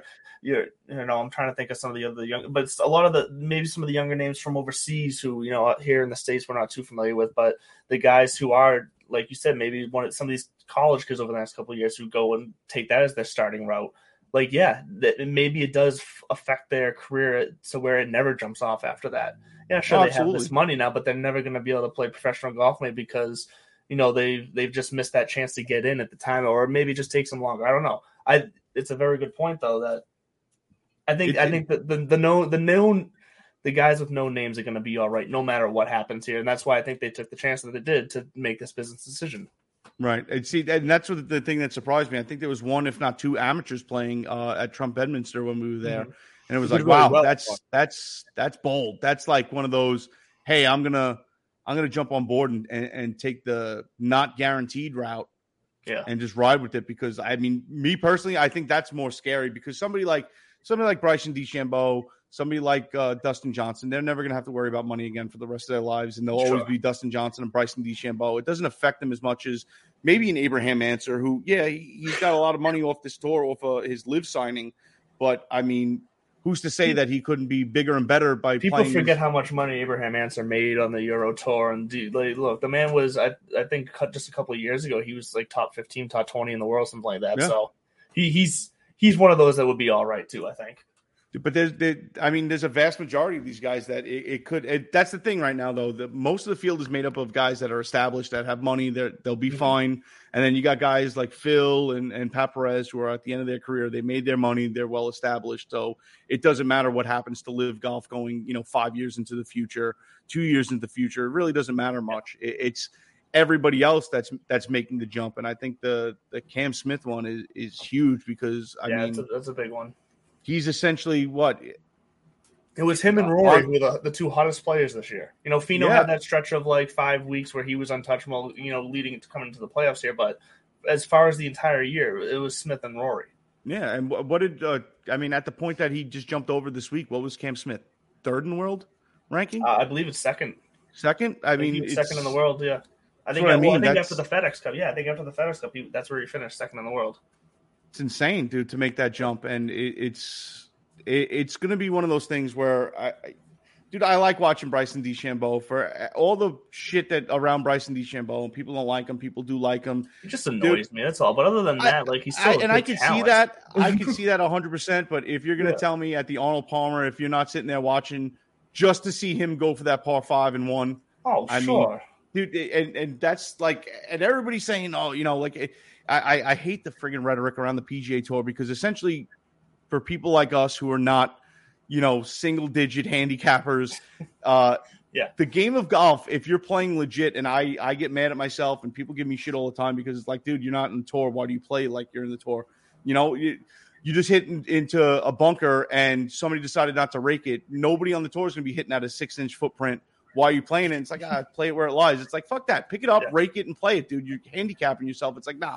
Listen, I, Yeah. I, I'm one of those guys where if I'm going to break 80, I don't want that in the back of my mind that like I just raked out that bunker when I shouldn't have, and that might have been the difference in me breaking 80. Like when I do it, I want to do it feel that. legit. No, Nobody gets that. mad at him about that. We get mad at him because he breaks clubs and he gets all pissy. And then you say something like, "Wow, it's really nice weather today," and he's like, "Shut the fuck up about the goddamn weather. This day fucking sucks." I could I could see TJ being that guy on the course, hundred percent. And then everybody around him can't say anything. That's not true at all. The air is like so thick around him that you, you're just afraid to speak. And, and probably, you know, and let me see if I'm right here. I'm probably what's more. I, I probably nailed this too right here. It- at the start of the round, he's probably the guy going, "Hey, let's just go out there and have a great time, guys. This is gonna be an awesome day." Like he starts out Mr. Positive. Have you been following us? Dude, I, 100 I, percent how he is.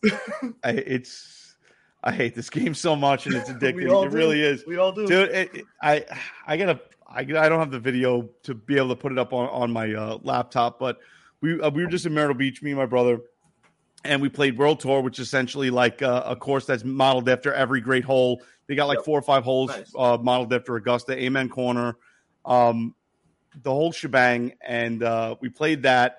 Uh, it was pouring rain in the morning. Ended up uh, stop raining like a fool. I took off my rain gloves and had to put them right back on because then it was like ninety percent humidity, and I couldn't hold on to the club to save my life. Um, ended up pawing my way around Amen Corner. They're modeled after Okay. Amen Corner. I'm like, I'm bringing it back. I ended up having like six or seven pars in a row, and I'm like, why can't I do this to start the round? This is bullshit. We go play True Blue, which is a Mike Strantz course. Uh, you know, same as Tobacco Road. Um, the place True Blue is beautiful. It's literally like Tobacco Road, but where there's um, they're missing sand, they add in water because Tobacco Road, I think there's like one hole of water on it, and there there was a lot. End up shooting one of the best rounds of my life. I'm shooting an 80 going into eight, the 18th. The guy we're playing with's a member down there, and I ask him, I'm like, I see the water cuts back in, you know, close to the green, and we were playing. I usually play around somewhere between 62 and 6,500 yards. I never play the tips. I can't hit the ball 320 yards, so my average drive is between 250, 260 every once in a while. I'll, I'll catch one right and hit a 270. Sure. Good Yeah, for we're- me. We're roughly the same then as far as Yeah. the drive. When when we actually hit it hit it right. Dude, yeah, well, th- that's the thing. I, I can I hit it, can't you get know, the tee right now, so consistently I can hit it 250 yards, but it may go 50 yards to the right. And Sure. that's what I'm struggling with. The rights, and then I overcorrect. And then you, you hit a pure shot when you're not supposed to. Like I said, I'm shooting 80 going into 18, par four, water down the left side. And I asked the guys, I'm like, dude, it looks like the water comes back in before the green. He goes, yeah, but it's like right before the green. I'm like, is it reachable? I was like 260 drive, 270 maybe if I get a hold of it. He's like, not today because it's so wet out and it's so humid. The ball's just digging in and sticking. He goes, you, should be fine. Pull my driver. We go down there, and where's my ball? They have the water set up where it's literally a bunker into water. Like it's a, a side oh, geez. hill of Yeah. sand, and then water starts. And my friggin' ball rolls right through the fairway, about 270 yards where it ended up, maybe 35 yards from the green. And uh, my ball is like an inch underwater, like Oh, half Jesus. submerged. And I'm like, screw this shit. I take my socks off. I take my shoes off. There's freaking gators everywhere down there. We just saw two on the Yeah. hole before us, like two six foot gators just swimming around. And I'm like, the hell with it. I'm rescuing this. I decide, let me not bite off more water. Let me play it out to the side and aim for the friggin' bunker. Played out to the side perfectly. Some guy driving uh, one of the mowers past us goes, Holy shit, that was awesome. You got out of that water right into the bunker. Took me three shots to get out of the friggin' bunker. Ended up making an eight and shooting 88, and I was losing my mind. Lose, a I was like, I should have story, though. I taken the love friggin' drop penalty. Should have and took just, my and just freaking pitched it right up there. pitched it right on. You Probably know, for a, a putted for a bogey, Yeah. double bogey, maybe with a two putt, and, and would have been fine. No, I'm an asshole. I doing actually get out of the water. I feel good about getting out of the water, and then I can't get out of the friggin' bunker. He he's Tin Cup. He's the guy that's like, oh, I didn't get it on from it. here. Fuck it, we're gonna go. We're still You gonna know what? And- Listen, and, and if I was smart, I, I would have just said, you know what, leave that ball there with the Gators because we got our promo code score 10, 10% off our entire purchases at Piper Golf. Yep. So I should have just left the ball as a souvenir to the Gators. You know, maybe somebody would have lost their hand like Chubb's going for it. I don't know. Dude, that could have been you. Could have been me. I would have lost a foot though. losing a foot. I was just gonna say losing a foot, the foot though. Yeah. I, and then I would have been faster. I would have been banned from the Olympics if I would have got one of those, you know, paddle things to run on. They're like, no, he's too fast now that he's Dude, you might have been able to get on the Olympic tour as a as like the as the uh as a handicap golfer. legitimately Oh, I couldn't. yeah. I, there's there's nothing I can do to play golf professionally. Anyway, I I dude, you ever see these kids that do like before uh the Masters? They do like the the chip putt and drive challenge, Yeah. and you're you watch an eight year old and you're like, dude, f you. I've never hated an eight, eight year old more in my life. Yeah. That kid weighs 96 pounds and just hit the ball 260 down the dead center of the fairway. Kiss my ass, He wants to Zack Hample those eight year olds. bastards. Dude, it's That's crazy. amazing. It's great that you brought up Piper though, because I got to buy a new uh, new box of balls myself. Because I Oh. my my last round out, I went through a good amount of them. So, So, uh, which ball do you play uh, generally from Piper? the blues. So I'm do a 13. Okay. I'm usually a 13 handicap. So I, I play the blues. Kind of fits right in the right in that wheelhouse for me. Gotcha. I got the blues. Lucky Land Casino asking people what's the weirdest place you've gotten lucky? Lucky? In line at the deli, I guess? Aha, in my dentist's office. More than once, actually. Do I have to say? Yes, you do. In the car before my kids' PTA meeting. Really? Yes. Excuse me, what's the weirdest place you've gotten lucky? I never win and tell. Well, there you have it. You can get lucky anywhere playing at LuckyLandSlots.com. Play for free right now. Are you feeling lucky? No purchase necessary. Void where prohibited by law. 18 plus. Terms and conditions apply. See website for details. Hi, I'm Maria. And I'm Mike. And we're Team, Ready. Black Hills Energy knows your home is where your heart is. So they want you to be ready. It's all about keeping you safe, prepared, and making your home as energy efficient as possible. Everything from how to weatherize your home to how to stay safe during extreme weather. Be ready for anything. Go to blackhillsenergy.com slash team ready. Yeah, I, I bounce between the black and the gold. And I it- got it just- the I can't play golf well blues. I love Yeah. the gold around the greens, but uh, if my drive is a little, if I'm leaving the club face a little too open, and it, sometimes a little too spinny, gotta go down Yeah. to the blacks. Yeah, my But- club club face being open is a uh, is a big issue for me. But hey, I I just fixed my iron swing by because I discovered the proper um, weight transfer thanks to Okay. thanks to the help of Bud. And look, it I was at the range and I couldn't stop smiling because I was everything was in the air, straight, and at the proper consistent distance for each club. And I was like, this is how golf is supposed to feel. Like. Like where I'm not at the range, like you know, telling people they got to be wa- you know watching out 90 degrees for me. It, it's it's amazing. I so like I said down in Myrtle Beach, I actually was especially because True Blue, it just happens to open up very wide in the fairways at like the 240 to 280 mark, where it's very forgiving right and left. So Yeah. I was just you know trying to essentially just hit like 250 yard you know fairway finders because it's a large fairway, and if you miss, there's nothing else around it. You're just going into danger, and like I said, those bunkers are insane. So I did very very well down there, but playing up here in the Northeast uh, with the tighter fairways, it's you know a little bit right or left kills me every time off the tee. My putting, the last six or seven rounds, I've kept my putts under 36 putts for 18 holes. So my putting is actually helping me and not hurting me, which Yeah. is amazing. But I just consistently bounce from. Uh, this season, I've been as low as a 14.2 handicap and as high as like a 17. I just Yeah. like it. Just it, it's I never pull it all together. And if I'm driving the ball well, I will Exactly. shit the bed from 80 yards in every time. Yeah, I'm still looking to break 90. That's still my goal for this summer. So we'll see if it can. Dude, summer's happen. over on Monday, man. Right. Fair What's enough. your, we'll find so what's, fall, what's too. your lowest uh, career round? My lowest career round is 92. Okay. and that and that was a round that I start. I, I had like a like I went out. It was one of those rounds where I went out like not caring uh, whatever because I had a group on to play at this this nice course up here, Townsend Country Club. That included a card. It was just a beautiful day, and I went out there. Started out the through the first three holes. I was one under, and I was like, "What the hell Nice. is this?" Like Nice. that, but but then I started to get the nerves in me. So I was like, "Well, shit, I'm actually playing good. I might be able to do something here." And then of Yeah. course, you know. Know, Dude, I turned I- into my normal self, but those three holes helped me get to get to that mm-hmm. 92. It's amazing. Uh, so my lowest is an 83. Um, I shot an 83 and 84 this year, and then a couple rounds in the high 80s. Mm-hmm. And then I am like that guy. Like I, I try to explain it to my father in a way that like he's like, "Why are you pissed off? Like it's a beautiful day." I'm like, "Because I just shot like a 103." I was like, "You know how insane that is to go from shooting an 86 to shooting a one." I said that's the equivalent of bowling, bowling for average of 250, and then going out there and throwing a 98 and being like, "Dude, what happened?" Yeah, that's the equivalent of like if you if you're playing fairly good, that's like five holes. Yeah, like four or five holes right there. All I know big is difference. Your old man and I are going to start playing golf without you because we can actually just have a good day, like out in the sun and stuff like that, without having anybody break clubs or threaten the trees So I've- so I've or the never broken groundskeeper. I so I broke one club this year. I like how you this year. This year, I was gonna point it out. I was, Dude, last year I broke two clubs on a, on our golf trip. Two of them. One of them on, on, on, like the first par three over water when I, I literally two in a row right in the water, and I'm like, "You son of a bitch!" So what's there the goes mo- what, what's the most clubs you've broken in a year in a season then a golf season? Uh, when you have to think about it, it's a lot, guy. no, no. Honestly, honestly, probably last year, and I think I broke three. Two at the golf trip, and then after that, I I broke Okay. my wedge. Let, let's let's Must add on be to that. nice So to be that's rich like broken- that, dude. So that's broken clubs. How many more went into the water? I've I only once have I ever thrown a club towards water. Only one time, and it literally It, it was like when they try to skip the ball at uh, what is that the 16th at Augusta. Yeah, Dude, yeah. this thing went tss, tss, tss, tss over the water and ended up on the other side, and I had to do like the embarrassing anger walk to go collect my That's club what, that's like an what you get for trying to throw your club in the water. That's perfect. Absolutely. karma.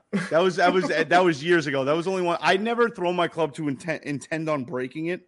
Yeah. It's usually just throwing it straight at the ground, but it's Okay. it almost the the last last year and then the one club I broke this year. Both times it just happened that the club head stuck in the ground and the shaft kept going and it snapped.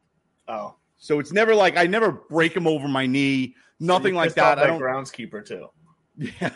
No, I, I that's one thing I do, dude. I'm, I'm meticulous with fixing shit, and I, Okay. there no, there's nothing that pisses me off more than when you walk up to a green and there's like just craters all around. It's like, come Oh. on. It's like I don't need any more reason to miss it's 11 a.m. The sprinklers are on. So new rule. New That rule, kills me.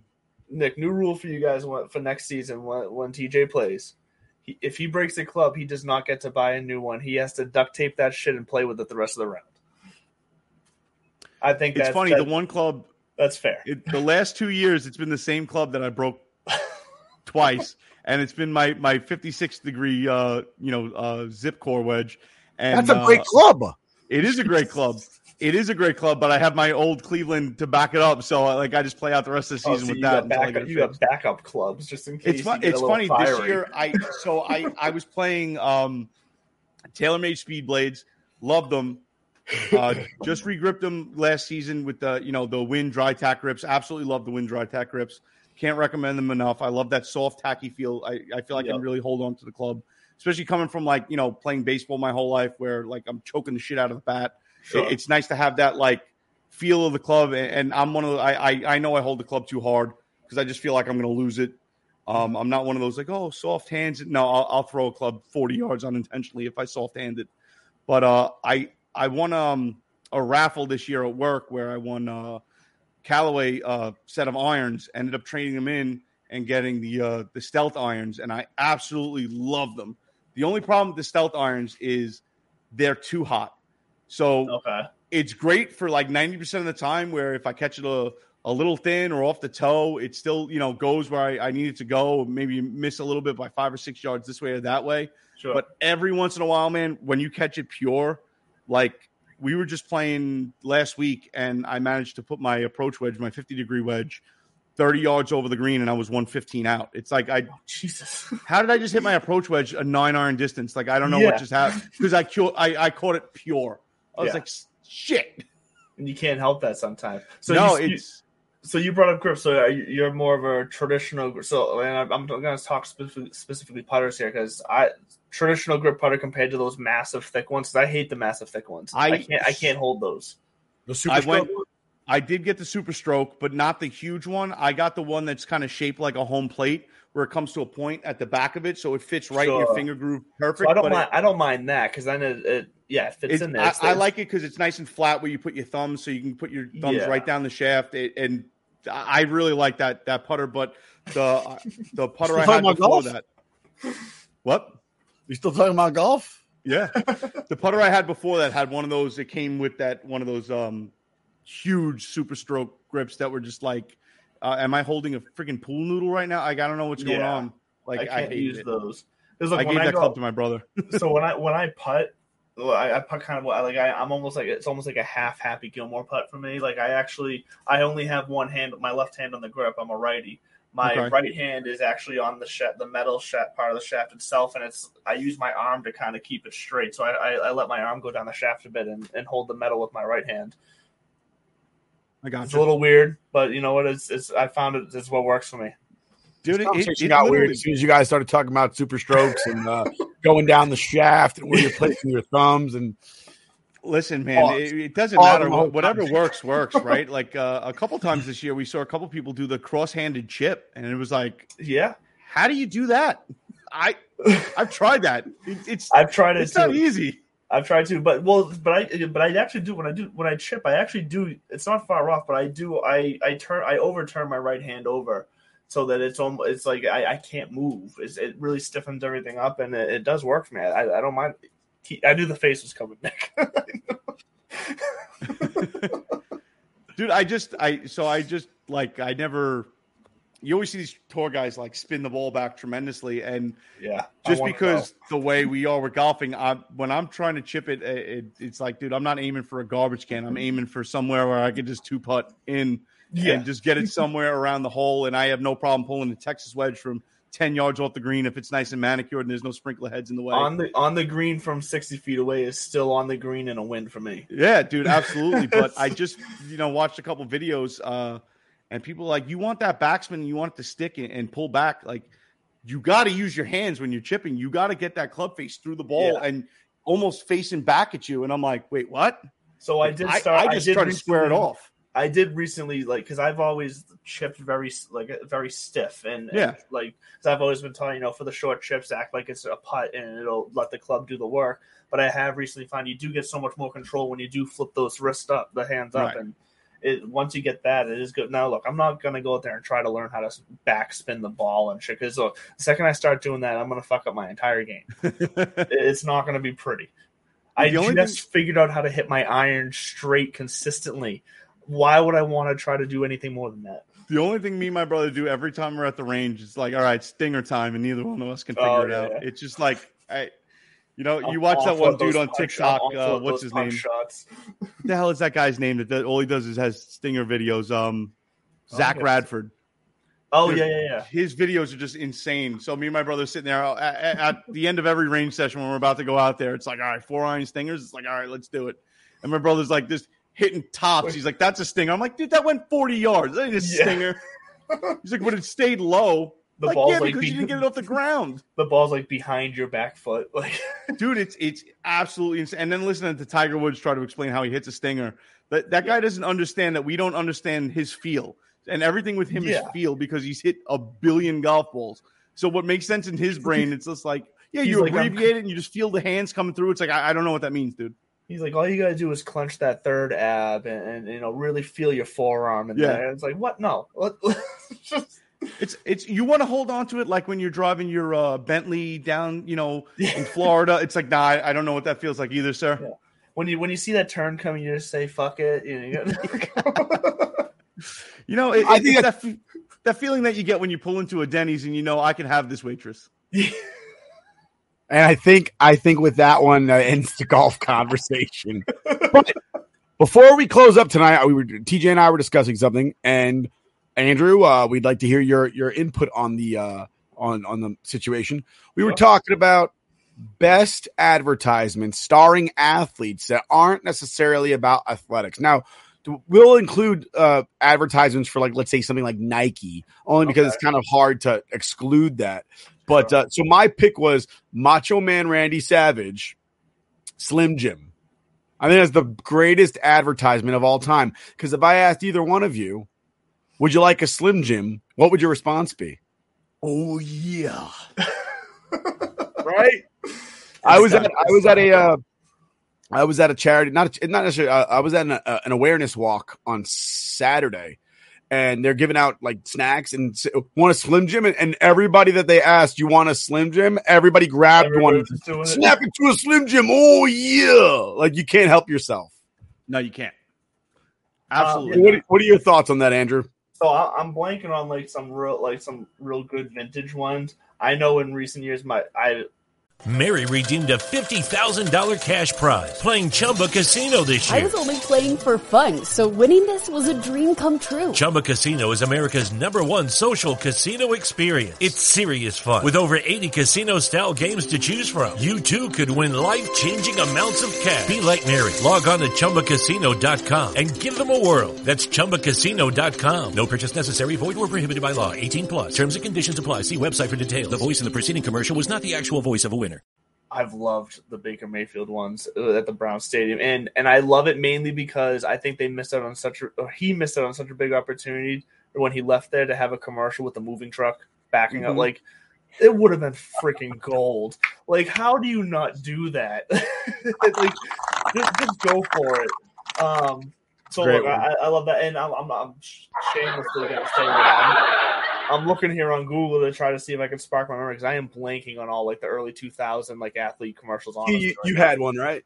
Yeah, I I mean I think the the gold standard is definitely the Michael Jordan, Larry Bird, Big Mac for McDonald's commercial. Oh yeah, Bank yeah. it off the scoreboard, off the last row, hit the concession stand, and then like that commercial, it, it's got to be like the top of the tops. Uh, but if it, just to throw this out there, because I'm sure Andrew's seen this a million times, the Sports Center with Tiger Woods when he's walking through the Sports Center at HQ and the galleries following him is Oh, yes. hilarious, absolutely hilarious. I like I like the one with us just because you brought up Tiger when Tiger and Rory are on the range and they start um trying to I think it is sports related but they try start trying to figure out uh, who like they get their balls in different holes and it's like in people's cups and then people's um like in a bathtub or something like you know miles away like that that's just good fun. I'm, I'm a big fan of anything that just is lighthearted. Oh, if you like lighthearted, I put one in a community pool this past week. the 18th hole. Dude, right, ha- have a bad case of the rights the whole time, strengthen up my grip, decide to go down the left side, and uh, yeah, we get down there, it's all out of bounds, and there's a community pool associated with you know where the golf course is and the community and the clubhouse and all that stuff. And I go walking to look for my ball, and the lifeguard comes over and goes, "Hey, if you're looking for a ball, why don't you just put it in the pool?" I was like, "That was probably me. I'm so sorry." He's like, "No, you're good. You didn't hit anybody. Just drop it over there." But he goes, "You put it in the pool." So I listen. I I, I didn't shoot that great. I think I shot like a maybe a 92 or something like that. But at the end, I had bragging rights. Like, did anybody else hit the pool? No, shut up. No, just you. I had a fr- I had a friend. I might have told you guys before. Actually, I had a friend. Uh, so we couldn't find his golf ball, but we found a dead turtle with a golf ball size hole Oh in my shell. god! he managed to. It must have bounced off of the turtle and went back into the water, but he crushed this turtle. I have one that's very similar. It happened to my cousin. He was playing. He hit his drive. He topped the shit out of it. It was like a foot off the ground for like the first 60 yards. And he watched this friggin' squirrel hop out of the tree line and he killed the friggin' squirrel, dude. It like just met like right along Like- the like edge Ran- of the fairway. Randy Johnson and the Dude, just- or whatever bird that was. and the, it was the ball and the squirrel laying right next to it. And he like he's like, dude, the rest of the round, I swear to God, all the squirrels on the course were staring at me. He's like, they knew. they just knew. So, uh, as far as advertisements go, honorable mention Bo Jackson for the Bo Knows. Bo Knows. I, I just scrolled past that in my little quick Google search Yeah. here. If I see if I can spark my memory here. That the, the best part about that is Wayne Gretzky when he's like, Bo doesn't know.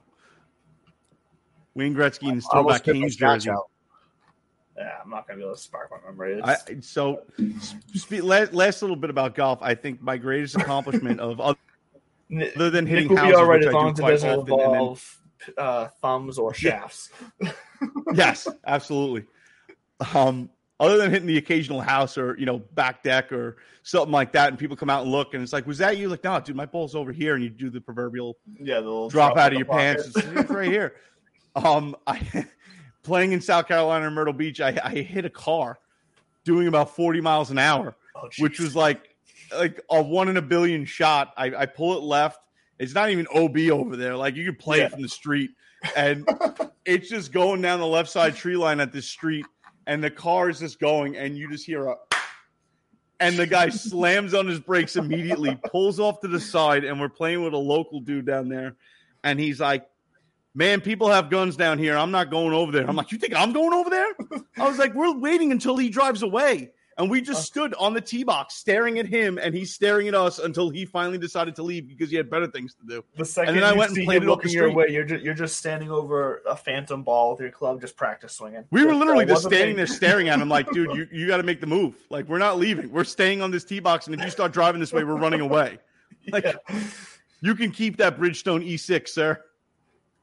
I don't think I've ever. I, I have never like hit any. I mean, I look, I've hit some houses, but like I, I don't know where in the house I've hit, but I've heard the, the thud, and I've Yeah. seen the general. That there's a house in that general area, so I know.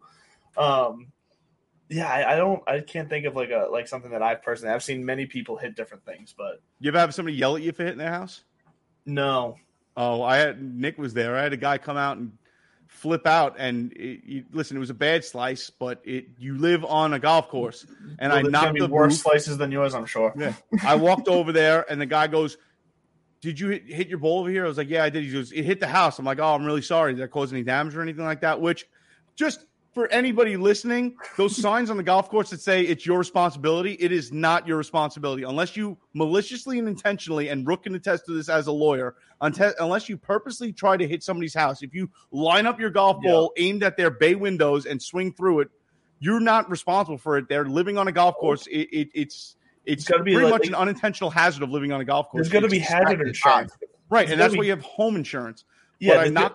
Do golf course houses have like special, uh, a special like hazard insurance in their homeowners insurance, like they would with flood supposedly insurance? or i was anything like that? told uh especially those usually communities that have hoas there's it's part of the hoa that they'll repair damages Oh, from golf balls and stuff it's built into the hoa fee That uh, makes whether that's true or not i don't know i don't live in one of those hoas but it would make sense That would make Um, sense, yeah. but this dude comes outside and he's like yeah Holding his the baby. House- uh, yeah holding his kid and they weren't outside dude they were not they were not outside when i i, I hit the shot Yeah, so And it's not like he outside almost holding hit his them kid. and he was just high on energy Dude, or anything like that. Dude, he literally was like, you know, I got kids in here. It's like, again, I was not trying to hit your house, sir. I was trying to hit that fairway, and clearly I missed. You messed up. You should have been like, well, maybe if you kept him inside and didn't bring him outside when people are hitting golf balls, he wouldn't be in any danger. We weren't out there though. Like you just No, wanted no. to make a He, statement that, he like, brought him out there and now exposed him because I was the next one swinging. That kid was not safe. that's true. That's true. When Nick swings, it, it, it It would have been anywhere. great. It would have been great if the second he turned his back to walk on the house, he did the same exact thing though. That would have. I should have just, I should have lobbed one at the back of his legs and been like, "Oh, my bad, dude." Sorry, my second throw and then went went into your finish. That that, that would have stirred the pot up real good. Oh, Oh. God. What? That- you know what? I should have told that kid, uh, yeah, well, maybe if your house is in the middle of the fairway, I would hit a fucking fairway today. It's your fault. I'm blaming you. But all that being said, Andrew, thanks for coming on the show. Uh, Yeah, where thank you, brother. you? Yeah, thanks for having me. So look, I've got a lot. We've got a lot of things coming up. So Bud and I on the and Pivot show. Like I said earlier, we got lucky enough to get the media credentials to the LIV Tour this weekend up here and at the International. So we'll be out there all weekend. You can catch us on the TikTok. Uh, I just said on the TikTok. Wow, On what I- the TikTok. What am I sixty? Yeah, you do can it. catch us on Love TikTok, on Twitter, uh, on uh, on YouTube all weekend long with, with some live content there. And look, I got I'm gonna have an to it. article coming out on bellyupsports.com later this week.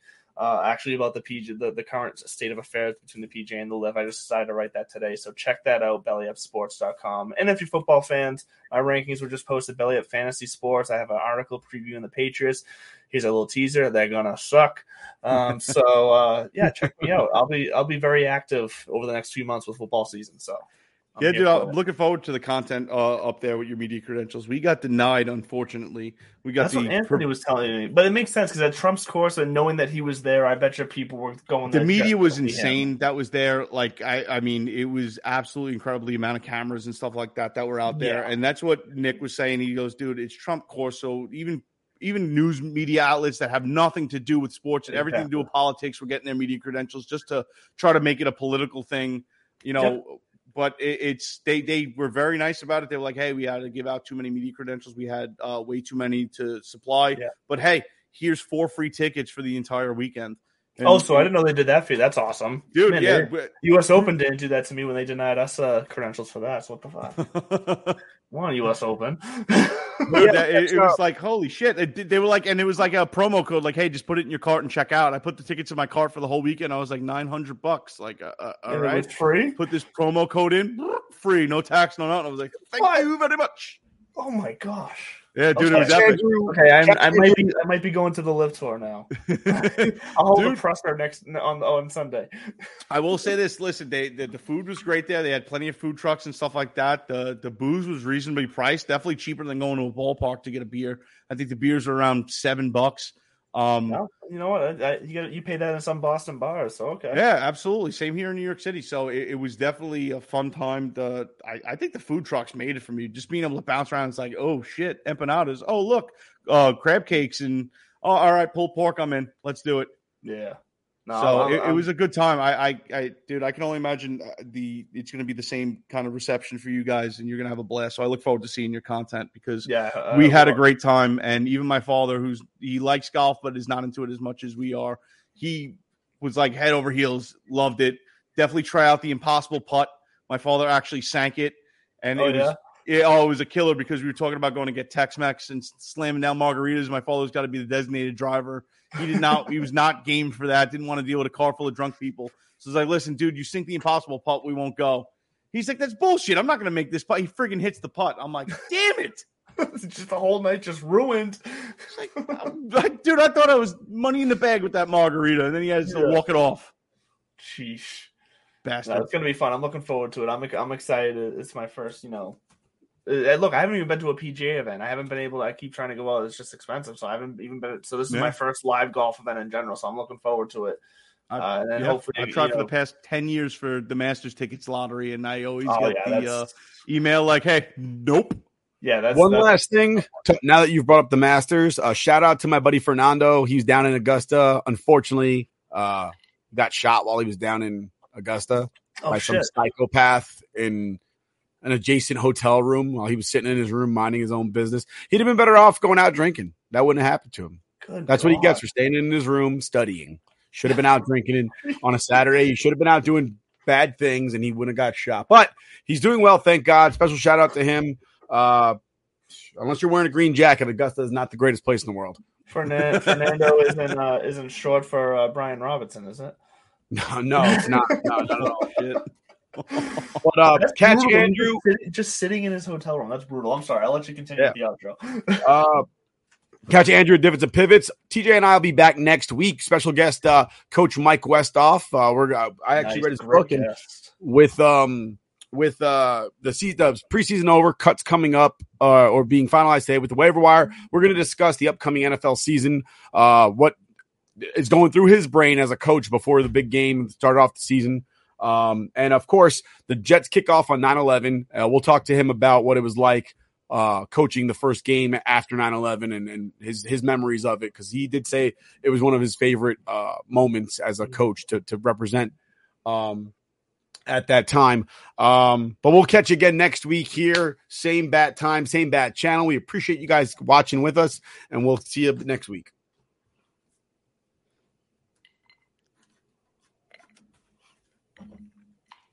Lucky Land Casino asking people what's the weirdest place you've gotten lucky? Lucky? In line at the deli, I guess? Aha, in my dentist's office. More than once, actually. Do I have to say? Yes, you do. In the car before my kids' PTA meeting. Really? Yes. Excuse me, what's the weirdest place you've gotten lucky? I never win and tell. Well, there you have it. You can get lucky anywhere playing at LuckyLandSlots.com. Play for free right now. Are you feeling lucky? No purchase necessary. Void where prohibited by law. 18 plus. Terms and conditions apply. See website for details.